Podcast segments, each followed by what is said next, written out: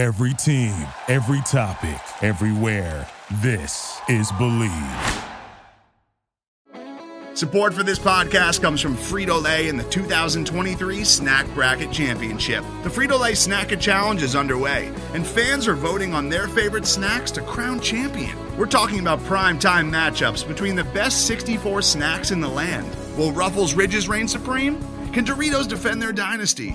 Or will Smart Food use their smarts for a surprise upset? Only you can decide. Get in on all the action for a chance to win up to $1,000 or a year's worth of snacks. Let your snacks be heard. Just go to fritolaysnacket.sbnation.com to vote and enter for a chance to win. No purchase necessary. Sweepstakes ends April 3rd, 2023. Void where prohibited. Year's worth of snacks awarded in the form of 52 coupons, each good for one bag of chips. See official rules at fritolaysnacket.sbnation.com.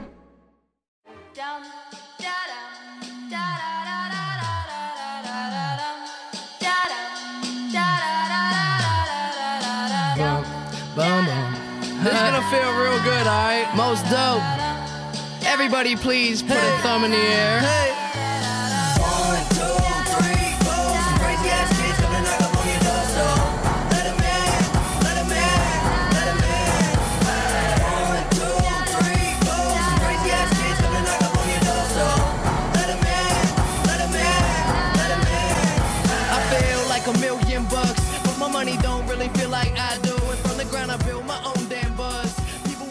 Hey everybody, how you doing? Well, that's good. Welcome to Broad Street Hockey Radio. That's right, BSH Radio. My name is Bill Matz. I'm your director of funny games for the evening. Fam, I'm gonna level with you. I got nothing. I got nothing on this team. I, I, I you know, we're coming up on. I, I was looking at it the other, well, last week when Kelly published the episode, and I saw it was uh, BSH Radio number three six nine, which is funny in itself. But I remember we started our first episode of me and Charlie and Kelly and Steph was episode number 79 of BSH Radio. So we're we're coming up on episode 300 and that doesn't include, you know, all the checking out the competitions, the post games, flyperboles, ice sport was uh like on the feed for a while. All the shit that we did, you know, the uh all the what, what pandemic episodes 300 episodes of just the flagship show. This team has gone nowhere in that time. Like, we're gonna talk about shit I bet you we talked about on episode 79. Uh, I I just read, and we'll, we'll get to the intros, I guess, now, before I just fall into this pit of despair. Uh, recording from an undisclosed location, the fly by herself, Kelly Hinkle. I gotta tell you, I am um like energized because I just got back from Canada. and Yeah, how like- was that? It looked like fun. It was great. I'd never Yeah. been to Ottawa, and it was lovely, very nice. Oh, city. enemy territory. recommend. Yeah, and I went into the enemy building, and it was nice. It looked like a very good hockey building. I'm gonna be honest with you. Like the all of the seats looked very good. It had that like very steep second and third level, so like everything feels very close to the ice. I love that. Cool. Um, What concert so- did you see? Pearl Jam. Ah, okay. Yeah, your favorite band.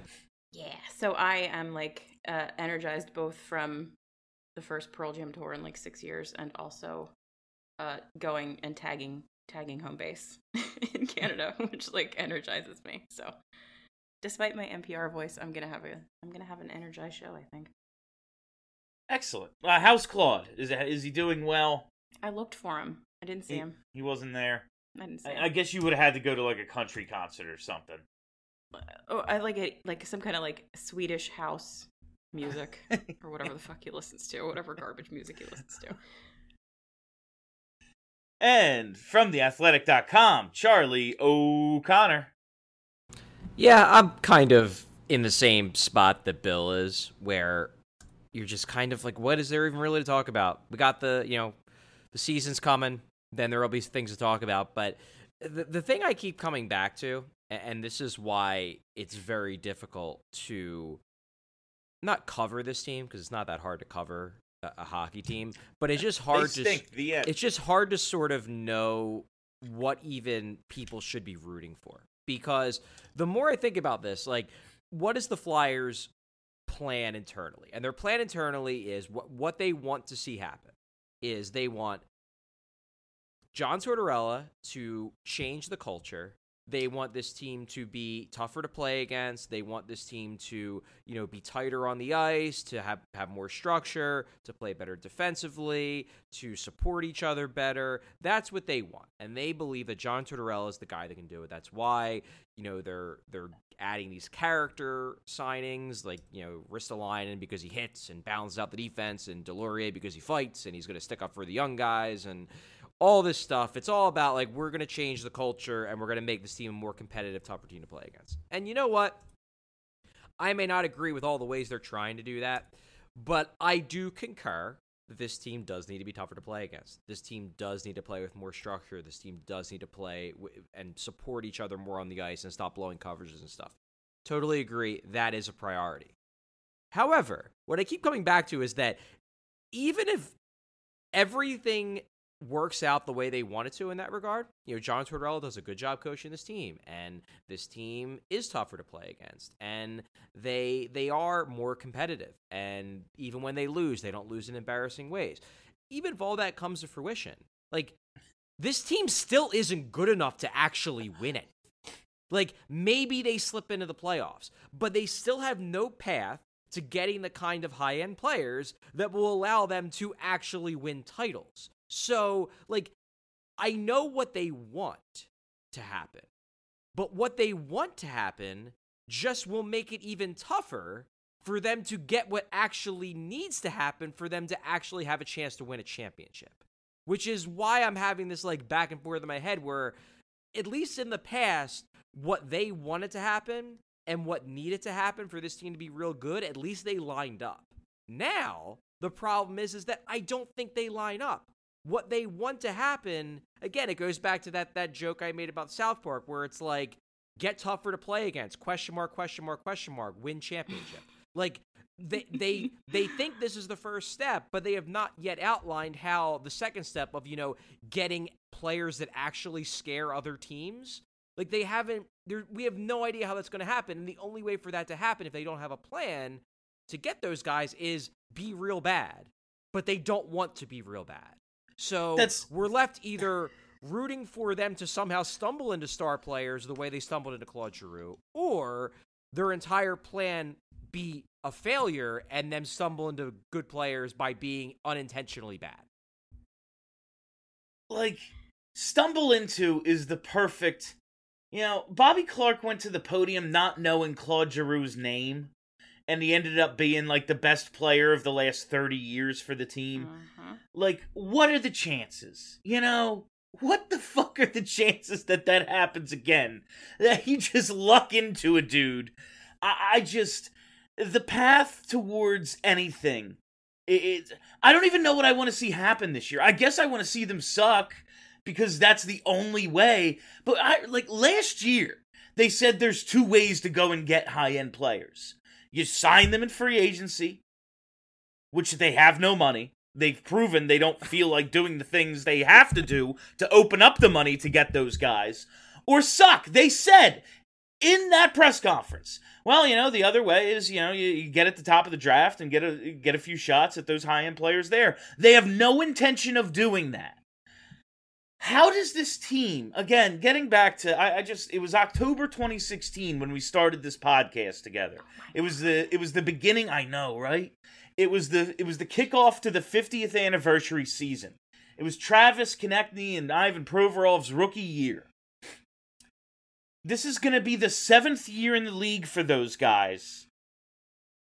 Nothing has changed.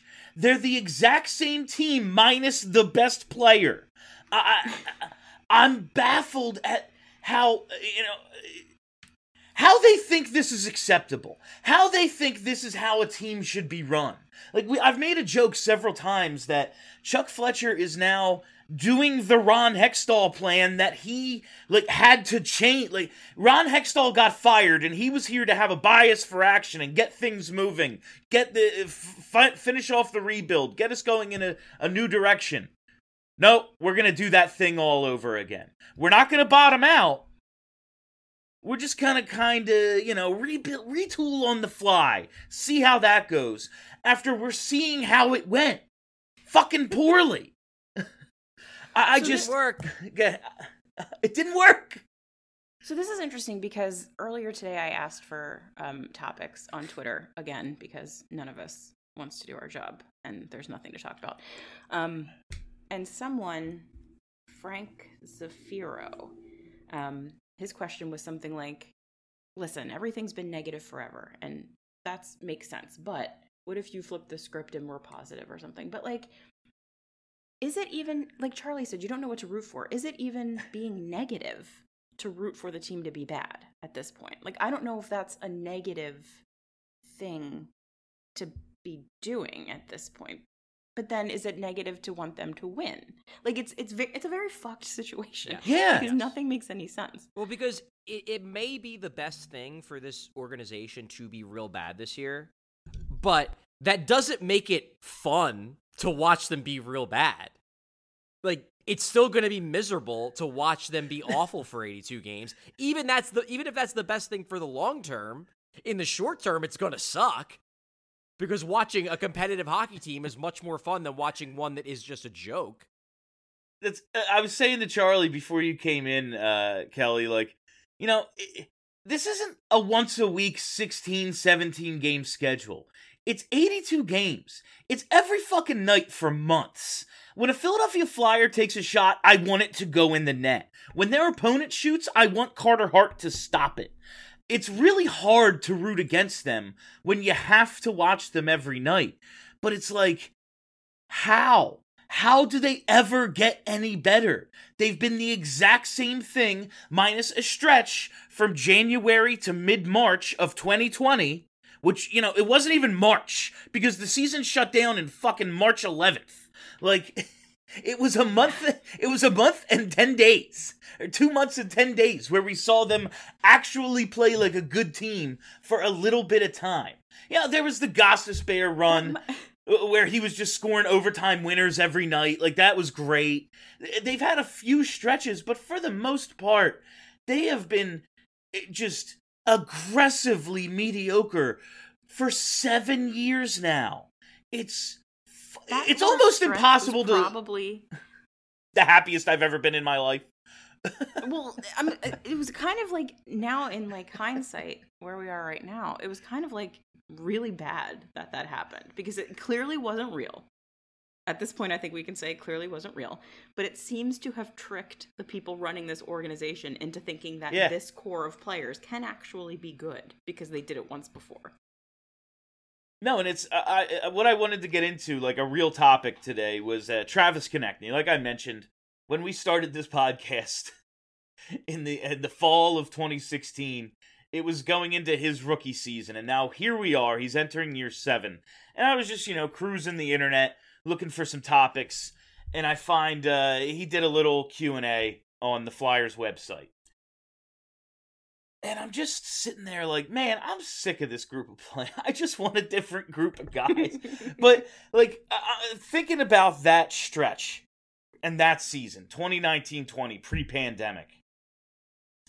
You know, 66 games uh Travis Konecny played. 24 goals, which was his career high. He scored that the previous two years, but in 81 and 82 games. And 61 points, almost a point a game player. And it's like, yeah, that stretch. Does management still think that's who he is? Like he's got what, no, but I think 88 points since then.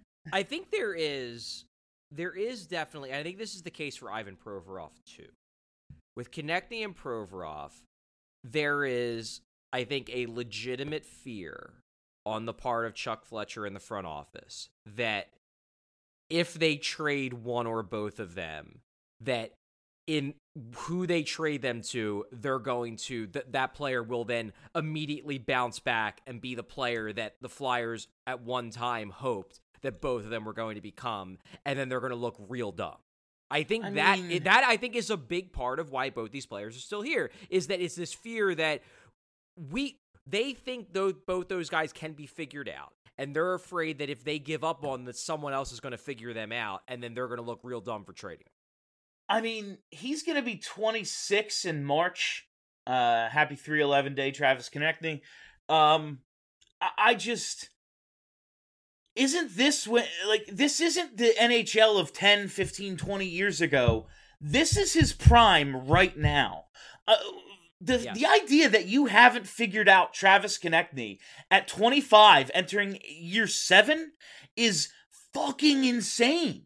Like the guy has scored like at the exact same pace 3 of his 6 years. He's had in 82 points, 47 or 82 81 games, 47 points. 82 games, 49 points. 79 games, 52 points. That's half of his career. He's done the exact same thing. And last year, sure, there's more goal scoring there. I think he had some sort of hand or wrist injury or something. He just couldn't shoot. Or maybe, like, he's going back to the Travis Konecny that fucking fires muffins on net. I don't know.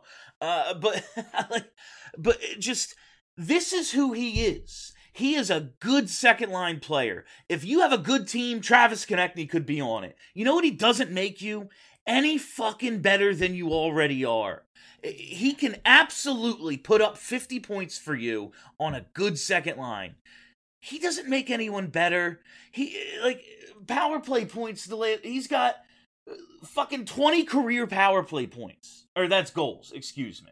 Uh 20 career power play goals and another 39 points. He- uh, he's 39 a second. assists. He's a secondary. He's just a second line player. He's he's Yeah. not a Yes. driver. He's not. He's not someone who's going to step up and be like, "This is my freaking power play." That's not Travis Konecny. He could be on a first unit if he's with guys who are that type, but he's not the guy. And yeah, I mean, he's a good second liner. He's probably a great third liner, but he's a good second liner. Travis Konecny's a good player. I like Travis Konecny. yeah, he's good. just I like him. It's Like, just that if you're waiting for him to, I I'm I don't go so as far as you, Bill, in that like I don't think that that January through March thing was a total mirage. I just think the whole thing fell apart for a lot of other reasons. But I do believe that the Travis Konecny from that season, like that was his career year. I think. I Yeah. do not think he's Yeah. ever going to have that kind of year again. like he's 22 at that season and he shot 17%. He's a career 11.5% guy. What's just a- more likely? It's like a he figures it out? It's a bummer because like if you have that good of a year at age 22, you're thinking Yeah. you know, this guy could be really, really good. And then he just regressed. And I, I guess one of the reasons, and I'm, my guess is this is something that has probably been pitched internally with the Flyers. And it's one of the reasons why, again, and I know fans are going to get all angry about this. You guys are probably going to get all angry about this, but I do believe it's the the idea has been brought up about somebody like Konecny that outside circumstances have contributed to the fact that he has not developed as they wanted in that the year the, the seasons have been strange because of the pandemic in that the coaching situation has been weird you know last season was a disaster. And i think that that concept of like we can still get more out of Konecny because these last couple seasons have been uniquely strange. I think that has been thrown around a lot in, internally. So, like, I do wonder if in a better organization, 22 year old Travis Konecny having that year does, in fact, get better after that. The problem is, um, it's still the same disaster of an organization that it was Yeah. four years ago. So, why would you think that now he's going to get better? Like, it's just, it, if the Flyers are ruining the players because it's a disaster, be it coaching, front office, locker room fighting with each other, whatever the fuck it is, it's a disaster. That's all still the same. Yeah, well, that was that was one of the points I made last summer, um, and and I think Kurt echoed it in a column of his as well. Um, I'm honestly not sure who came up with the idea first, but the point I made was that last summer the Flyers were seemingly making a lot of moves where they were bringing in guys, and the theory behind bringing them in was that well they were with a they were with a dumpster fire team they'll be better in a new environment and Yes. the point i made is that what makes you so sure that this is a good environment like Yeah, the what idea- winning culture are like- you referring to? like the idea that like well if we just get Ristolainen out of Buffalo he'll be good because Buffalo is a disaster like why are you sure that this is great like Yeah, like why do you not. think that like Yeah, like- it'd be one thing if like you got Ristolainen and put him with like the Lightning then you be- maybe yeah. But like One of- the Flyers one of the are th- not the Lightning, and they were making One of- last Yeah. summer as if they thought that they were like, well, we'll get him into our organization, and because because our organization is so great, we'll turn these guys around. Like, is your organization really that great? Is it? one of the things one of the things that made Buffalo a disaster is the misevaluation of players like Rasmus Ristolainen. Yeah. Like it's it's thinking he's good that makes you bad. Yeah. Uh, it, it's just absolutely. Uh, I do. I'm not going to totally dismiss the idea that perhaps there is more. Like, not that they're going to get more out of him. Not that he's suddenly going to become a perennial All Star. But in an alternate universe, there could have they could have gotten more out of Travis Konecny. It's just like it's it's year seven, man. That Yeah, we're- it's we're not wait and see. one. Yeah, it's it's not wait and see time with Travis Konecny anymore. It's he's it's year seven. He is who the fuck he is. Are you shocked he's here? I know you, we've said like, oh, maybe they're just operating under that fear of they don't want it to be Justin Williams, you know, Patrick Sharp. They just operating. uh, They hate that apparently those Twitter complaints so much.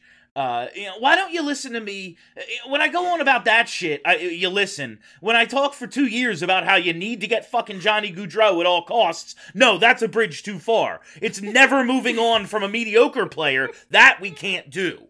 Uh, regardless, are you shocked he's still? Are you shocked he's still here? A little bit. I'm not. I mean, shocked he's only- still here. Well, in the sense that like if they were going to over this like right this second, no. If they were this summer going to actually improve the team, he is one of those guys that you probably would have to include in a trade for a good player. But Right. they decided they didn't need to improve the team, so in that sense, not really surprised that he's still here. I just, if you're gonna, we tried a culture change last year. It did not work. In fact, Clearly, it was a, it was a disaster. The culture you changed to was somehow even fucking worse. Uh, now you bring in John Tortorella, and I know he's a good coach. He's going to the Hall of Fame. All the all the superlatives we can throw at John Tortorella, sure. Is he some development master? Like, who are the group of players that reach this other level under like he just kind of gets underachievers to get to their level uh, and like as a team. I- can't think of the guys who oh yeah and then he became a point of game player. Like who who are these? I just don't see how this plan has any chance of success. I none. Uh, that's that's a really uh, optimistic viewpoint, Bill. just what even is success what does success look like almost but that- making that- the playoffs That's the point I made at the start of this show. That what is success? The the thing with Konecny, and the reason why I'm not surprised that he's still here, because again, you have to look at this in the in the like through the lens that the Flyers are looking at this. And one point that we've made on this show, drop some lsd and hit myself with a hammer but one point that we've made on the show quite a few times, and I think it's a salient point about Konecny, is that Travis Konecny would is would be a useful player, a very useful player on a good hockey team. The Flyers think that they are building a good hockey team. And their thing is like, why would we trade Travis Konecny? Because when we're good, we're going to need a Travis Konecny. So why do we trade Travis Konecny just so that in three years need another Travis Konecny? Again, like, but I'm, I'm saying like this is how they're thinking. And that do I I think know. that It's do I think that if a trade like like stumbled they've stumbled upon a trade where they could trade Konecny for a better player that they would do it? Yeah, they would. I don't think Travis Konecny is off the table by any means. But they look at it as when we're good, we're going to need Travis Konecny. So why trade Travis Konecny just to trade Travis Konecny? Which, in a vacuum, I understand. The problem is, is that like again, it goes back to the overarching point, which is what's your pathway to getting to the point where you can actually use Travis Konecny the way he should be used. Right, because it gets back to the core of the entire problem in that they don't appear to know how to evaluate talent in 2022 in the sense that like what makes a winning hockey team. Like they think the team's good. That's why we need Travis Konecny. But the team's real bad. So like how do we solve that problem? And that and that's where you get back to the Johnny Gaudreau thing. Like right. I get it to a point. I do. And, and I, I've made the point that, like, does Johnny Gaudreau actually fit with this timeline? And I the Flyers kind of use that argument as well, with Tortorella making that point and Fletcher in a roundabout sort of way making that point. But again, you've acknowledged what this team needs is high end talent. Your plan, okay, your plan is to not be bad, is to be at least decent because that's what you want to do. You want to be decent, which means you're not going to be drafting at the top of the draft. So you're not going to get the high end talent there. So that's out.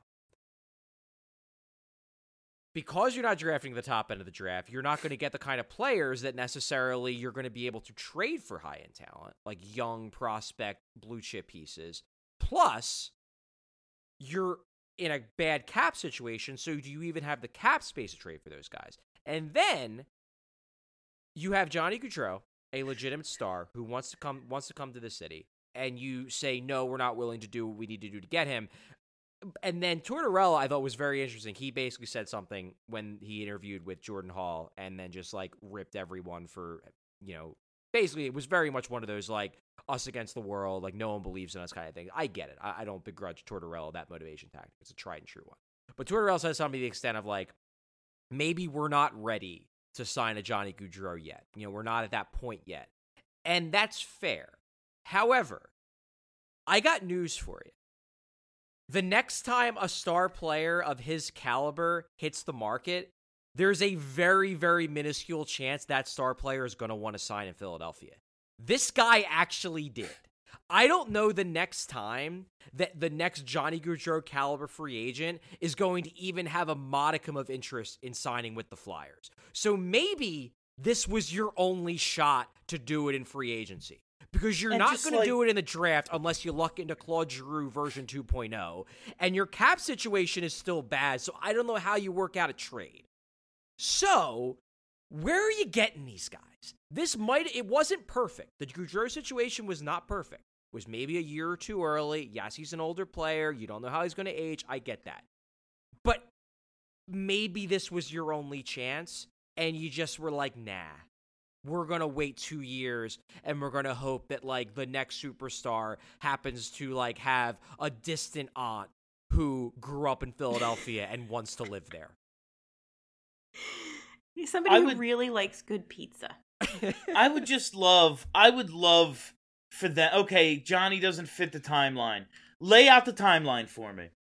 Like, go ahead, explain it. Like, I, I, I, I'm all fucking ears here because we have Hayes under contract. We extended Couturier. If not now, since you're not tanking, what the fuck is the timeline? Oh yeah, well we're like so the cha- the, the the point is not to be really good. Like that so what's the point? What exactly is the goal of this season? Like I keep saying, the only reason the Flyers exist this year is to fill out every other fucking team's schedule.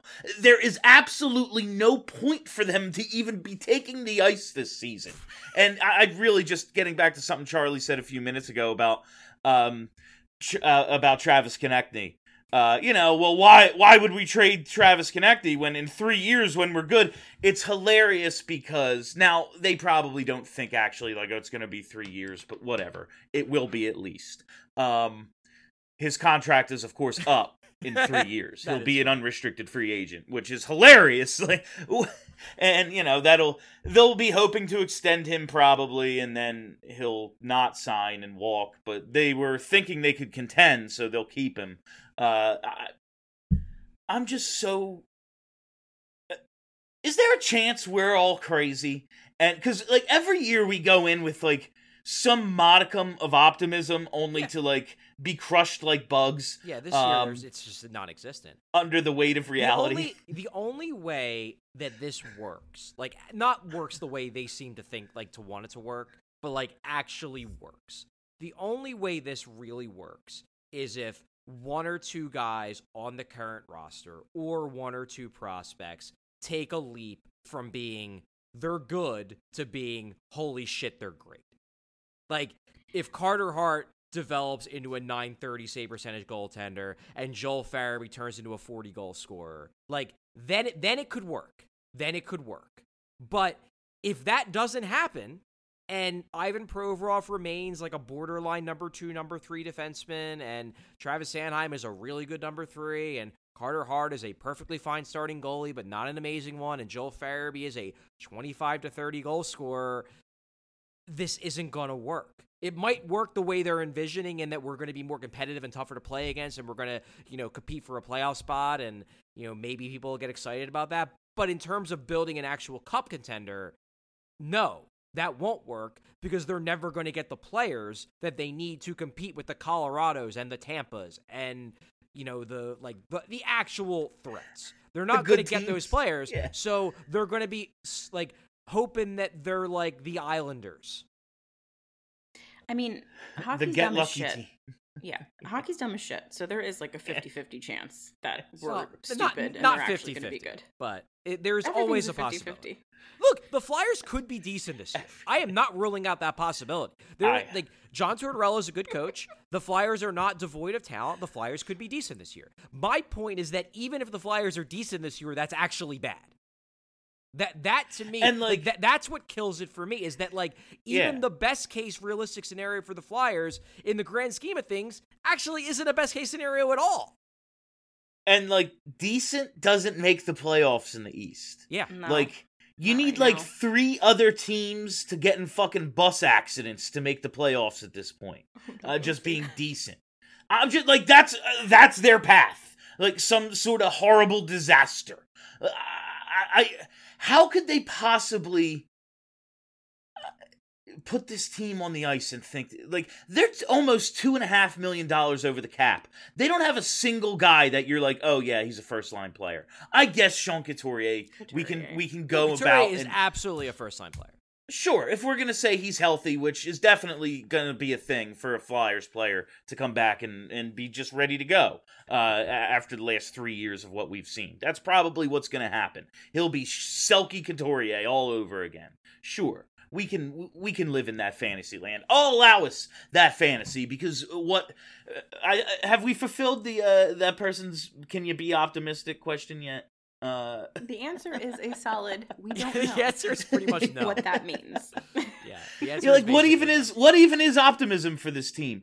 Because I just keep thinking they're going to be so aggressively mediocre. Like being optimistic is they're a fucking sixty point team and maybe they get Bedard. Like Yeah. maybe No, no, I'm I- I- overestimating them. as I said, optimism to me, optimism for this team, actual optimism for this team is less about for this season at least, is less about team performance and more about the performance of individual players. Like rather than being like I'm rooting for this team to win the cup, it should be I'm rooting for two or three guys to take massive leaps forward to present themselves as like potential core players of a really good team. Like that's what people should be rooting for because that's what they need. Right now they have Couturier who is 30 and I love the guy, but he's 30. Like even if Sean Couturier comes back, well he turns 30 in December. He's 29 now. Sorry. I as as someone who is in his 30s, I I apologize for making someone seem older than they are because yeah, that sucks. So anyway, Couturier is is good enough to be a core player on a Stanley Cup contender, absolutely. But he probably has like three, maybe four years more of being that guy. And the question is, who else on this team or in this organization can get on his level during the stretch of time he has left while he is still a guy good enough to be a core player on a cup winner? Also, like he is absolutely good enough to be a core player on a Stanley Cup caliber team, but he's not meant to be the best player. Agreed. Yeah. Agreed. And He's he's, our bu- best player. Yes. Like Travis Konecny, I assume could very well lead this team in like scoring points, whatever this year. But Couturier is still their best player. yeah. Oh, and- oh, 100%. Man, I I I, I like Couturier. He's a second-line player He's not fucking. He's Tampa. yeah. He's not Nathan MacKinnon. Yeah. Like he's not. He's not anyone on those Stanley Cup finalists this year. He's a third line player on Tampa. Like I, I I'm just. how are they two and a half million dollars over the cap? That's Like, the best where is part. this That is money low-key going? The best part. Like, how, where the fuck is this money? is so good. They, how do they not just look at their spreadsheets and go like, wow, we're really bad at this. There's I got news for you. Spreadsheets are for fucking nerds, and there's no nerds in that Yep. room. yeah, I mean, Bob I- Clarke. I'm, I'm a Bob nerd. I Clarke use doesn't use spreadsheets all the time. spreadsheets. Yeah, I got two spreadsheets open on my uh, computer right now. One I mean, they have to have some sort of budget, right? That tell. Do, do you think they know they're two and a half million dollars over the cap? I think the Fl- the Flyers are in a situation now. I, I honestly do believe this, where like the closer the closer you are to the situation, the more you can talk yourself into it not being that bad. But if you're at a distance and you look at their situation, like you're not like in the weeds, and you look at it and you just say like, God, this team is going nowhere. Like if you're if you're in it, it's like you can't quite see it. But if you're a bit like disconnected from it and you're just like scroll like if you're just a random fan of like the St. Louis Blues and you scroll you're scrolling through CapFriendly because you're bored and you're looking at other teams and you come across the Flyers. Like you're not you don't look at the Flyers and say, "Well, I mean, you know, Kevin Hayes is- Kevin Hayes was looked healthy the, the, the second half of the year when he came back and had that surgery and, you know, you know, Travis Konecny could bounce back to where he was two years ago, and Joel Farabee has potential. You look at it and you say, "This is an eighty-four million dollar roster." Like that's what you look at. and that's the thing that's that's maddening is that I wonder how insulated they have made themselves from the rest of the hockey world because it's at this point it's not just us and the local media talking about how much of a disaster the Flyers are. Like it's Friedman and Marek. It's Dom Loose Chicken. I said it wrong. I don't care. You're close. Um, yeah, it's it's like respected national level, big time names are pointing out that the Flyers are a disaster. Is anyone in the organization hearing that, or have they just like built a little bubble around themselves where they've convinced themselves that what they're doing is good, and fuck everyone else Kelly, because what, they're smarter? what those people fail to understand is this is the year Morgan Frost shows us he's a centerpiece of an organization. This is it. This is the year. It's Also, no one's no one's tried doing a full goon lineup for a long time. yeah. Maybe it's low key. Like I the saw way. there's a who did I see available uh, that I'm kind of shocked. I mean, they have no money. Oh, Antoine Roussel, he's available. Uh, I Jay used to li- Beagle. Years ago, I used to like Antoine Roussel. He was a legitimately really good underrated bottom sixer. Then he got hurt, and he's never been the same. But We at one need- we time, I need thought he was good. Do we have enough bottom sixers? I don't know. Good question. Might need it. Might need another two or three. Well, when when you have line. when you have so many that they're now no longer bottom sixers, they they have they, they have flo- they have floated into your top six. like you need to fill you need to fill out that bottom six again. You need to replenish here. You need to get back. I Okay, just, you, you want me, you want to give me give you a little bit of optimism here? yeah I yeah will provide please. a little.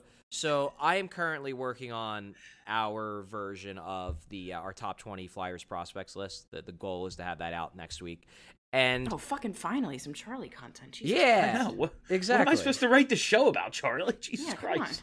And out of the top 12 prospects that we ranked, let's see, what's the number? Um, nine of them I project to be with the Phantoms, and one of them I project to be with the Flyers. So, like, the next wave is coming. Now, granted, how good that next wave is, I guess we'll see. But, like, aside from Cutter Gauthier and Emil Andrae, everybody in the top 12 is going to be a pro player in the Flyers organization this year. And that's kind of exciting. At the very least, if the Flyers are bad, you can go an hour, 15 minutes up the road and go see some intriguing prospects in Lehigh Valley. You know, there's a guy, he only got a cup of coffee with the Flyers. I think it was like four games last year, but I think this defenseman they have, Ryan Ellis, could really uh could really be something for them. Uh, he was productive. He had like five points in those four games, so maybe uh with another year of seasoning, he could he could really be No, uh I do I, I was just thinking like if the optimism is that, and Charlie said we don't know how good these guys are going to be. How good did we think Provorov and Konecny were going to be? You know, we we've done this we've done this one before too. But I will say, you know, I started the show saying I'm just sick of talking about this group of players. I'm all for a next wave. I don't care if they stink. I just want the I want the unknown. I would Yeah. much prefer the unknown to be like better. to knowing that oh yeah, we have a whole bunch of middle sixers. Like As- yeah, as we absolutely would From take the history unknown. of this show is that the unknown you can just project anything onto them. yeah, Bobby Brink, 50 goal scorer. Who's to Maybe. say? Yeah. Who's to say? I don't know. Uh, Never seen him. Never uh, seen him play in the NHL. I was thinking though because I want to do like you know there's going to be opportunities this year I think for uh, uh group activities maybe but I also I don't want to I don't want to go to games and like support going to games and uh, be I'm a gonna part of that. I know you are and that's fine. That's one I hope you have a great time. I would never deny you that. And maybe if we put something together with the Flyers I'd be in. Uh, but the Phantoms would could be, free, a so you would go. yeah, the Phantoms could be a, a fun road trip for us, maybe. Get like a would be fun, bus. actually. Yeah, get a Oh, little- fuck a bus. Yeah. Phantom games are a lot of fun. You should Yeah. take a break because we've gone So- 40 minutes talking about absolutely nothing. Oh yeah, Yeah. let's let's take a break here and come back on the other side and I don't know, continue bullshitting about whatever. Uh yeah, here's a here's a commercial for you. Enjoy. Today's episode is brought to you by Cars.com. With over 2 million vehicles and 50,000 more added every day, Cars.com will match you with the perfect car for you, your budget, your life, your style. And if you're ready to say goodbye to your current car, Cars.com will get you an instant offer to cash it in. Just start by entering your license plate and get matched with a local dealer who will write you the check. So whether you're looking to buy or sell, just go to cars.com. It's magical. Welcome back, fam. I really hope you uh you utilize that product and or service that was just sold to you during our little uh during our little break there. Uh a Phantoms game would be fun, right? Like Yeah. that would be a nice little Yeah. I mean, they're we can they're get you have. we can get we can get you off for a night, Chuck. Yeah, I mean, I could do that. It just as long as it's a night where there's not a Flyers Yeah. game, I'd go. What the hell? But yeah, no, and they they're they'll have some this talent. has to happen. They'll have some in- intriguing guys. I mean, like Zayd Wisdom's turning pro, La Noye's turning pro, Samuel Ersson's apparently healthy. I don't think Ronnie Attard's gonna make the team, but like like make the Flyers. But I think he'll be on the Phantoms, and he's fun. They still got Zamula. Brink will be there eventually when he gets healthy. Foerster's turning pro. Like they're gonna have some interesting players. Now, how good they are, I don't know, but like they're gonna have some Well, they intriguing still got guys. that coach, so. Yeah, that that that's fair. All right, Kelly. So you, I believe, put on Twitter about what do you want us to talk about. So, what Mhm. did the masses want us to talk about? Well, first of all, That face was incredible. the the sick people who listen to this show, who I love with my life, um, a good a good number of them wanted us to talk about the Flyers, which is really fucking weird. What's the matter with Um, you people? Yeah, I mean, there was a lot of like, what would you do, like within the rules of the real world? Like, how would you fix this mess? Which is pretty much just like trade for me. Like, you have to trade anybody with value for picks and then rebuild Or from were, the bottom up. were there any questions that didn't have to do with how we fix the Flyers? Let's see. Could you discuss the Phillies bullpen and how it might make sense to move Ranger Suarez to the pen if Bailey Falter continues pitching well and Wheeler returns to full health? I really don't. You know, like talking about Ranger- Phillies bullpen. Ranger was a, a bullpen piece before. Uh, I just he might be their third best starter, but Yeah, uh, that, he's that's hitting the this innings thing. limit. He's hitting this innings limit. Maybe it's a I way thought- to keep him. I don't know. I thought Ranger was turning the corner in August, but his last couple of starts have been kind of eh, especially after he gets through the through the lineup once. So I I can see the logic behind it. But uh, That's exactly but, what I was gonna say. but the Wheeler the Wheeler concern is real. I I hope he can come back because they desperately need him. Totally agree, one hundred percent. Yep. with those things that I definitely know. It's all about. going to come together at the exact right time. The Phillies haven't. the Phillies at no point this year had all the pieces at the same time. It's going to happen right before the playoffs. I'm Oh, I love I love this one. I'm optimistic. This isn't even a this isn't even a question or like a request. This is just amazing and it makes me laugh. It says whatever thing makes everyone but Charlie mad at the thing and Charlie mad at the rest of you for getting mad at the thing. Love that. I feel like it would have to be something like if Bill and I like genuinely hated Jimmy Eat World and we were like Charlie Ooh. Jimmy Eat World sucks and then you would get mad at us. I would definitely get mad at you for that. Yes.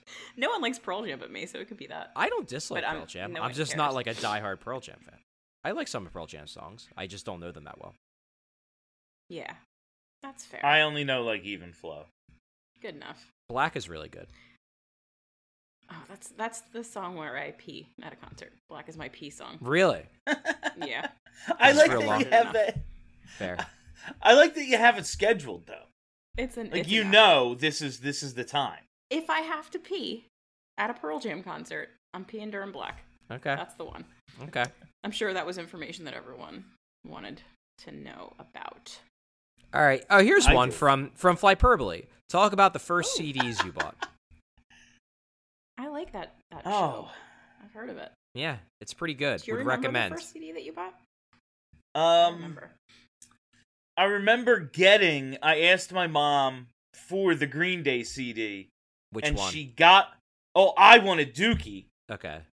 and she went and actually got uh 1039 smoothed out slappy hours which Oh, years later Wow. yeah like their first out and Yeah. i would like years later like when i'm in middle school i'm like this fucking rocks and at the time i'm like this isn't the right one i can't what's what store did you go to that had this and not Yeah, right. dookie Yeah. i was Seriously, very she confused went to some like independent I record store, like it a weird like- section. and like I, I like I still have that first one I bought on my own.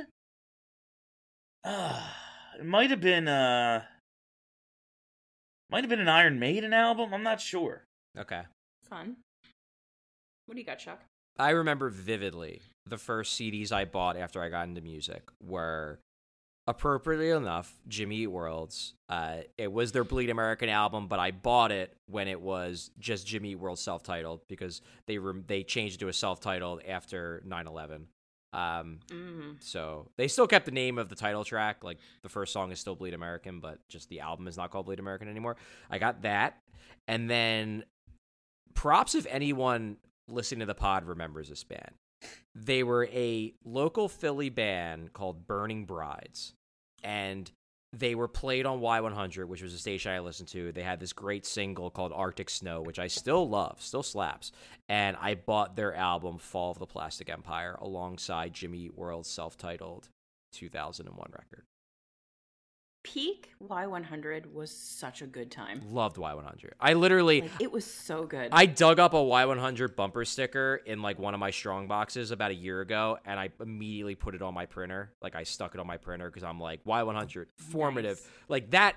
If you talk about like formative music experiences, listening to Y100 is my formative music experience because it got me into all like like it Matt got it gave me an education of the 90s alternative stuff. It gave me an education into punk rock, Mhm. and then they just started playing like emo pop punk when I was starting to listen to Y100. So then I got into that too. So like that was where it all stemmed from. And then when Y100 died, I got enough of an education that I could find music on my own. I remember when Y100 died, showing up to school that day, and there were a couple of kids in like my homeroom who hated everything except rap, and they were like dancing. They're like, "You lost! You lost! It's dead!" We're all like, "God, "Leave us alone!" Yeah, what did we ever do to you? I just sit here with my headphones on and sleep all day. Leave me be. I remember I went to the uh, after it flipped. I went to the protest at the art museum. I made a sign and Look everything. at There, you. there was a protest. There was, yeah. That's wild. outstanding. Yep. It's cr- oh, man. I really hope that. I forget. I was me. probably in like eighth grade, eighth grade or freshman year of high school, something like that. It just seemed very important to me at the time. It was extremely important. Uh, Mine was 10, obviously. Okay. I distinctly remember it. All It, right. it was so long ago, I'll age myself again. Oh, but it was Charlie. when- Oh, So- go ahead. No, Kelly was still talking. I thought she was done. Go ahead. Go Oh, it's okay. It's not important. Continue. I was just gonna troll. I was just gonna troll Charlie and say, "Who's the captain?" Oh, yeah, yeah. I hate you all. Truly hate Guess you. what? all. It's you. Guess what? It's you. Yeah. Ooh, The real captain was the friends we made along the way. Every okay. This is an Uh. interesting one. everyone's favorite bad movie, bad in quotation marks, that you can't stop watching. Like an in-depth what about it makes it watchable for you. Could kill a solid 20 minutes with that. I I, I have the got a couple. I have an immediate answer. Go on. My favorite movie that I know is objectively bad, but I have watched probably 30 times and will watch every time it comes on is the Gone in 60 Seconds remake with Nicolas Cage.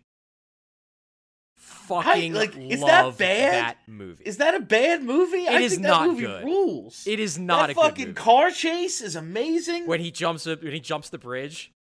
It's Yeah. incredible. The car chase is like 30 minutes long with him with It's the the Shelby, movie! Shelby GT. Yeah. yeah, the No, like- soundtrack is so good. Oh yeah. But no, it's bad. I mean, you if you're looking at it with an objective critical eye, it is a bad movie. Like Nicolas Cage is in full on ham it up Nicolas Cage. Oh yeah, Like full on This is- ham it up Nicolas Cage. All right. It's not good. this is legitimately one of Frankie's favorite movies. So when he hears this, it's going to be hilarious. Uh, I'm really I mean, I glad you love brought it. that movie. Don't get up. me wrong. Yeah. I absolutely love the movie. But I acknowledge it's not a good movie. To me, it's a great movie. His Low- my buddy's low, first rider, car, Low rider. lowrider. My buddy's first car was a Mustang because Ow! of that movie. What do you, I mean, how rich was he? Oh, fancy. Fucking hell, man! I didn't know you you had had. rich friends. Yeah. he just loved that movie so much. I mean, did he get like the Mustang they dig up at the end of the movie that's like all rusted over and destroyed? Like, is that how he afforded it? no, no, it was new. Jesus Christ, Bill! Uh, my favorite bit. I, I think this movie is horrible. However, it's like won awards and shit. I think The Departed is like legitimately bad. Do you really? Like it, it has no plot. There's no dialogue. Nobody has a fucking conversation in that movie. People are just straight up trying to be quotable. None of the conversations make any sense. Like they they're trying so hard to be epic, they forgot to be good. It's truly horrible. Uh, but I love watching it, and while watching it, like texting my one friend and telling him everything that's wrong with every single scene. I it's a very I was saying before the show started how I just need more hobbies because I'm sitting here thinking about this hockey team and getting mad on a fucking Wednesday morning. Uh and like this is one of my hobbies, pulling apart The Departed because it's I think uh, uh, like objectively bad movie, but for some reason people believe it to be good. I don't know if mine are bad movies either, but I will watch them every time that they're on, and they're kind of cheesy. It's Twister, number one. Number two, National Treasure. oh, National Treasure. The First one Oh. or the second one. Nicolas National Treasure is is great. so good at making bad movies that are unbelievably watchable.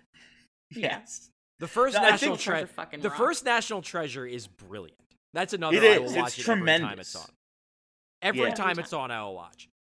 The The only second one stinks. I will also watch that one though. The only bad thing I can say about National Treasure, the first one, is that they they did not have the guts to kill Sean Bean, and Sean Bean should die in every movie. Also, there's a point at which they're running from the bad guys, and they go from Independence Hall directly to the Reading Terminal Market Oh yes, in like yes, three seconds. yes. Come and then and then they bounce out uh, like near City Hall. It's like yeah, come on, guys. the, Come on. you're doing a real roundabout sort of way here. I guess they're Yeah. running, so it's possible that we just Not missed that the, fast. but not that fast. Yeah. Yeah, it's uh, it's like the Rocky run. If you ran that route, you'd like die. Yeah. yeah. Kelly probably does it every weekend, but no. You're like a marathon runner, aren't you? You're always Oh, doing yeah. that shit.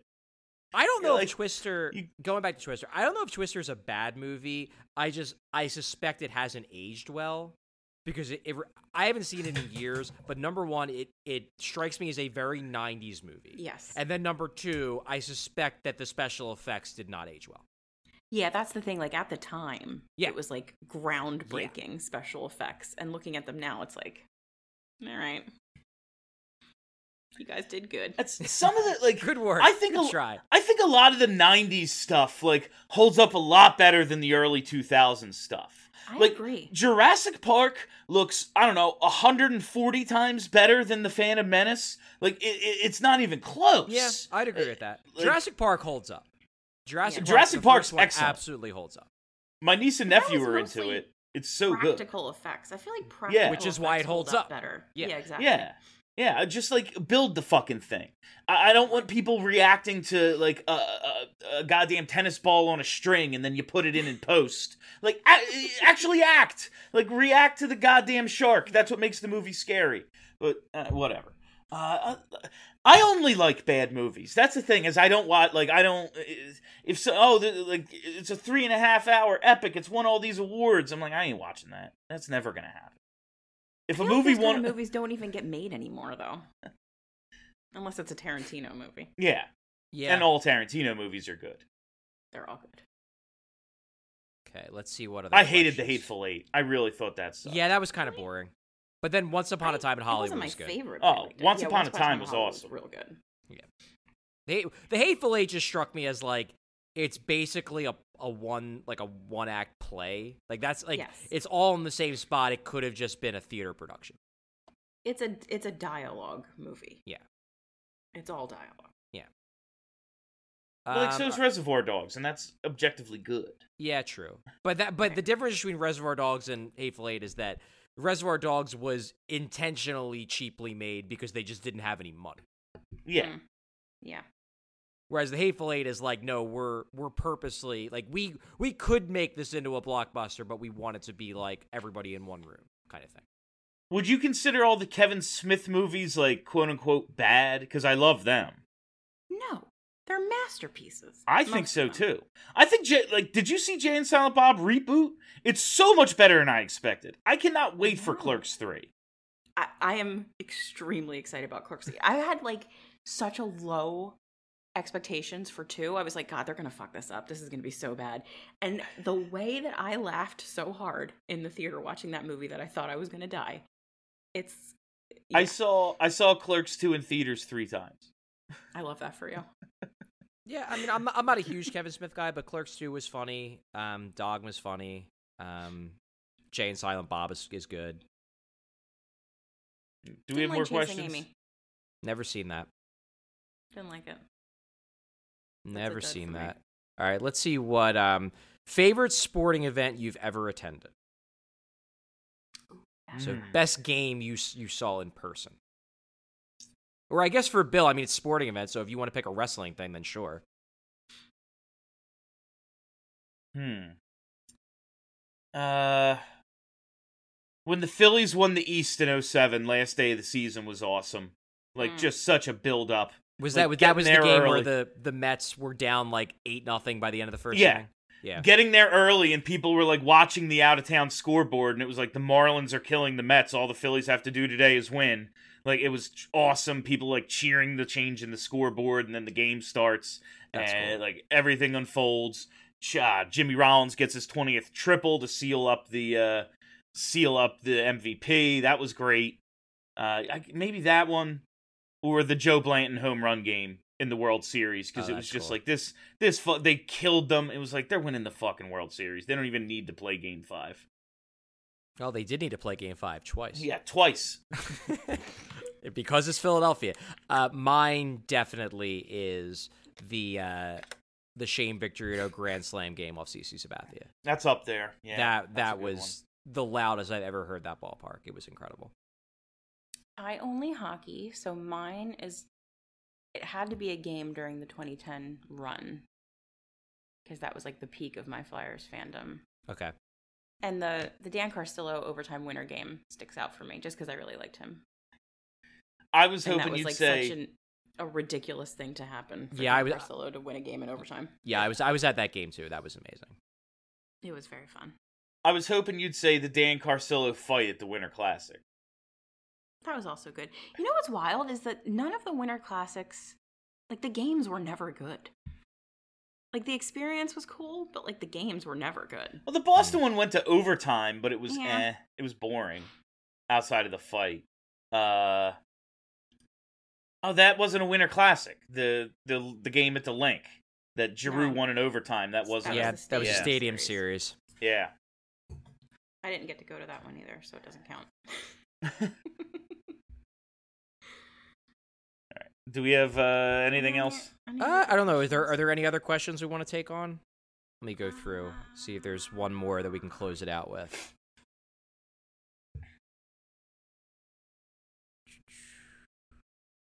Who is the captain? We already asked that, and I already got angry. Now we're yeah. I don't. I prefer not to get angry again. What what are we gonna do when they name a captain? It's, do we continue to? Yeah. What Okay, happens well, uh, when they trade him at the deadline? All right. Well, here here's one. We can close it out with a music one. What What's a band you've always wanted to see in concert, not just a show you can feasibly see now, but any time in history? Because I I, I I have a very obvious answer for this. That's a good question. It's a really good question. What's your answer, Charlie? My answer is Queen, without a doubt. Ooh, that's a good one. They fucked live. Yeah, I mean Freddie Mercury, like in his fucking prime. Are you kidding me? Like that would have ruled. I might go like the Who in their prime. They were also really fucking good in their prime too. Yeah, Yeah. that's a good choice.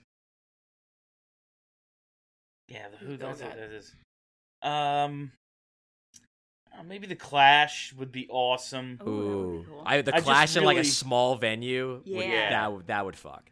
It's my father-in-law saw them at like UPenn, some like it- it- like something ridiculous. And I was like, that's so cool. that's fucking that's insane. Uh, trying to, yeah, that's a good one. That's I had tickets to the Rolling Stones and couldn't go, so I just really like need to see that because they're like in reality like there's so many like i'm never gonna get to see the beatles or like the clash or anything like the rolling stones while you know a million do still exist so like i do want to like knock all those them. out yeah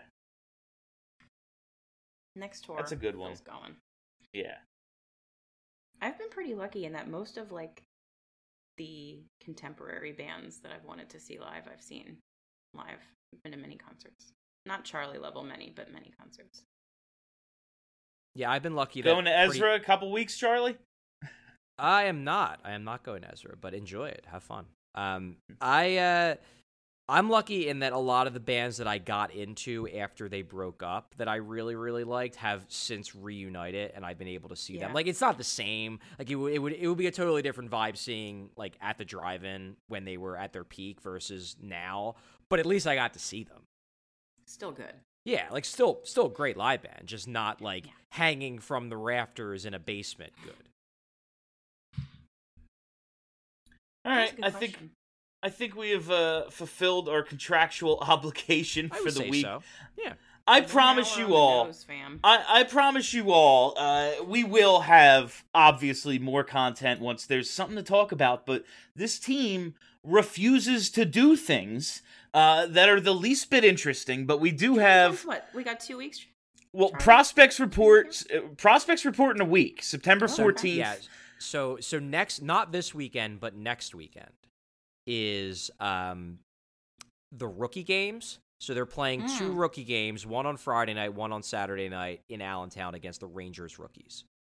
Ooh, that sounds fun. So I will be attending both those games. nice.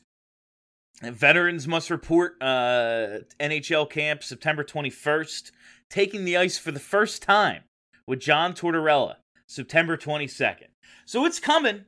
It's uh it's it's been a fun it's it's it's been a fun summer. Not thinking about them much except for, you know, once a week to do the show. Uh, but they will be back soon and we will have all new things to talk about each week. So I'll, I things. promise. I promise we'll get you there. Of course, checking out the competition and the uh, uh, post games are coming back. Flyperbole sticking around. All the shit you love. So if you haven't already, you got to hit that subscribe button. Just search Broad Street Hockey wherever there are podcasts, and boom, that content. It's a coming. It's soon. All right, that's all the time we have for you. Thank you so much for listening. Thanks for hanging out. My name is Bill Matz. For Steph, for Kelly, for Charlie. Have a great week, everybody. Are you ready to talk about